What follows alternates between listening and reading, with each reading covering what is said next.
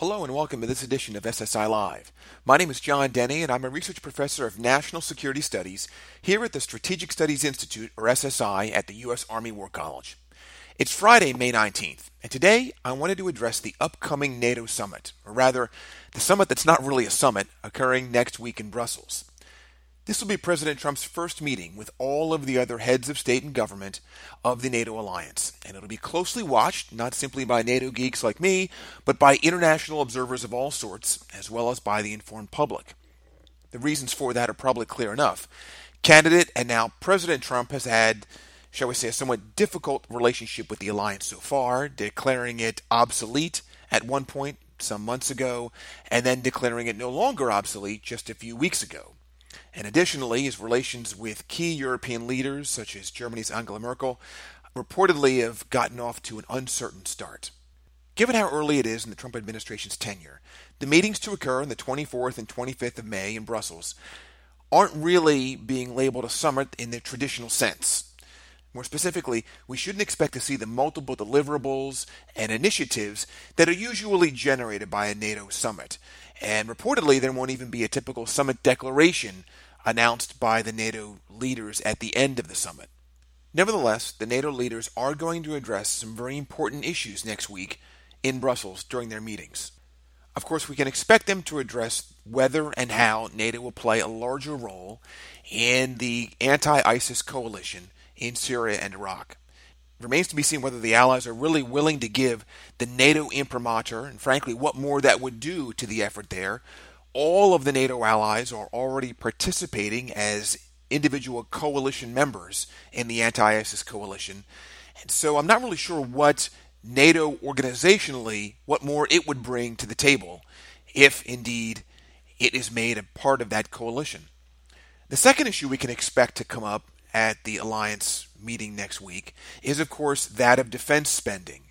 And it's very clear the Trump administration is eager to have the allies accelerate their efforts to try to meet the spending goals they have each committed to now for many years and most recently reiterated just a couple of years ago at the Wales Summit.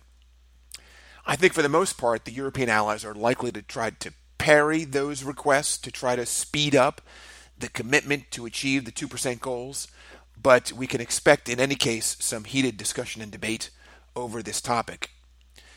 Now, I want to address in this respect specifically Germany. It, it's certainly not the worst in European NATO when it comes to burden sharing. We can think of allies perhaps such as Italy or Spain that probably have the capacity to do more, but just have not in terms of defense burden sharing in recent years. But Germany's been the focus of a lot of attention over the last couple of months in this context of the transatlantic debate over defense spending, primarily because of its large, prosperous economy and the fact that it is, of course, seen as the first among equals in Europe, at least continental Europe. Unfortunately, it seems to me that Berlin is hiding behind a number of what I would say are specious arguments to avoid trying to do more than its already announced. And let's be clear Germany has announced that it is going to increase its defense spending. It, along with most of the other allies, have indeed increased defense spending over the last year or two. Uh, in some cases, these are minimal increases, but over, over time, they should be more substantial. But uh, it's not certain how quickly Germany will be able to reach the 2% goal. In any case, in these recent inter alliance debates over defense spending, Germany has frequently relied on a couple of key arguments to try to counter Washington. The first, Berlin has argued that foreign aid should count toward its security spending. Now, this is a view that's held widely across most of Europe. That is, that diplomacy and development are just as important as the military in providing achievable, sustainable security in Europe and beyond. Now, this approach taken on the part of Europe is known as the comprehensive approach, and it's similar to what we in the States call the whole of government approach. I think Germany is certainly correct that diplomacy and development are critical components of Western security. Uh, for example, there's research that shows there's a positive correlation between certain types of foreign assistance and reductions in terrorist attacks. At the same time, though, there's other evidence that suggests that the connection between foreign aid and positive development outcomes is maybe mixed at best. More importantly, though, Germany, along with all the other members of the alliance, made a, a, commitment, admittedly just a political one, but they made a commitment to spend the equivalent of 2% of their GDP on defense, not on foreign assistance. If we're going to now rope foreign assistance into the 2% goal or into burden sharing for the NATO alliance, that tends to muddle whatever the defense spending goal is, and I think would necessitate a complete re examination of what the goals are. The second argument, frequently relied on by Germany, is that the 2% goal ignores defense spending outputs. Other countries in Europe have made the same argument. In fact, I've made the same argument.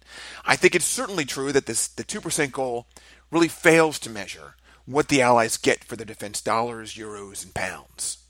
So Berlin argues for its part that German contributions to current operations, which are significant, should count for something. And I made much the same argument that the Allies don't get credit for the operational commitments they made or the risks they bear in those commitments. And the example I've usually pointed to is that of Denmark uh, in particular, which certainly spends well below the 2% goal, but has shown in its deployments to Afghanistan and elsewhere a strong willingness to take on some of the riskiest missions.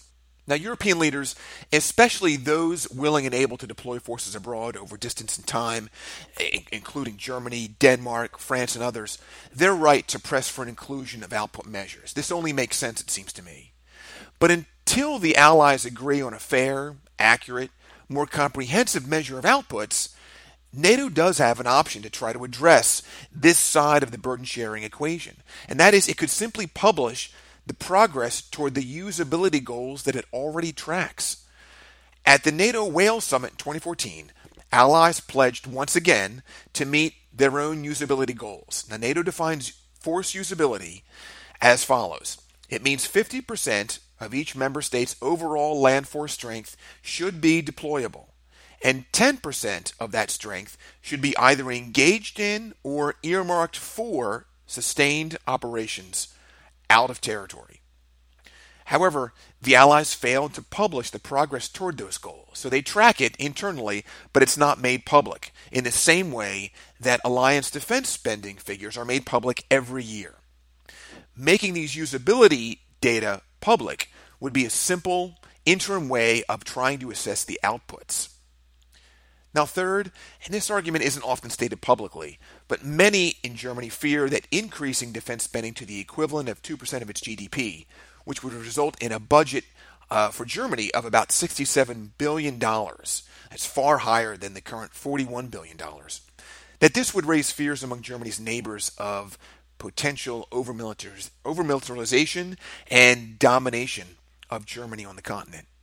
And Germany has long preferred to be in third place, really, among European NATO member states, behind the UK and France. So it wants to be perceived as a leader within Europe, but not the leader when it comes to military spending. And a defense budget of $67 billion would certainly make Germany the largest defense spender in European NATO.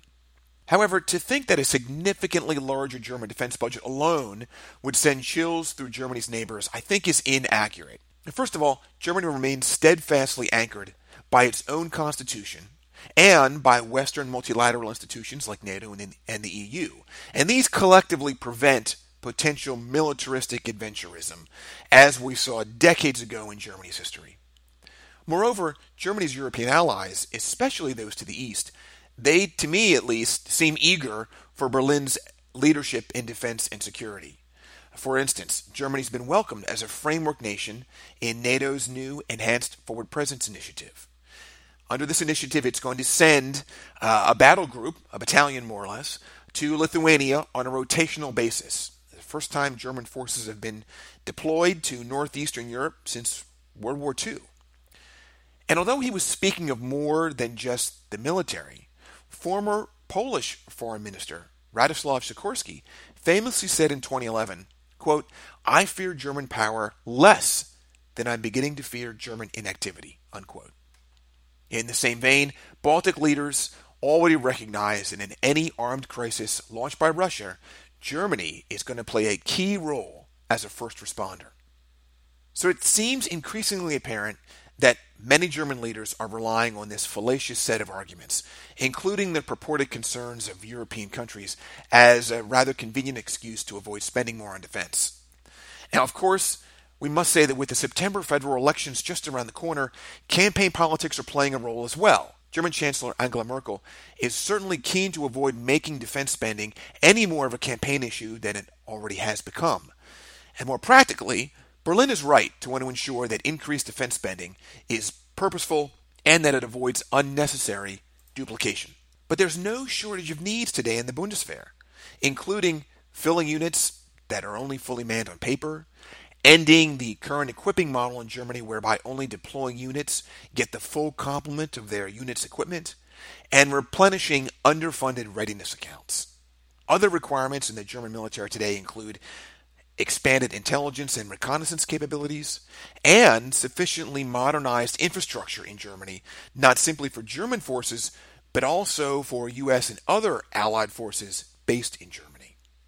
So, in sum, it seems to me that given the many important defense and security requirements facing the Bundeswehr, as well as the political commitments already taken on by the German government, the arguments for at least Berlin not doing more seem increasingly dubious at best. You can now find SSI Live on TuneIn Radio and on popular podcast directories like Stitcher and at the iTunes Store. If you have any comments on our podcast, thoughts on what you'd like to see addressed, or a response to something you heard here at SSI Live, please go to our new website, ssi.armywarcollege.edu. Find me, John Deni, in the staff directory and send me an email. I look forward to hearing from you. For the SSI Live podcast series, I'm John Deni. Thanks for listening.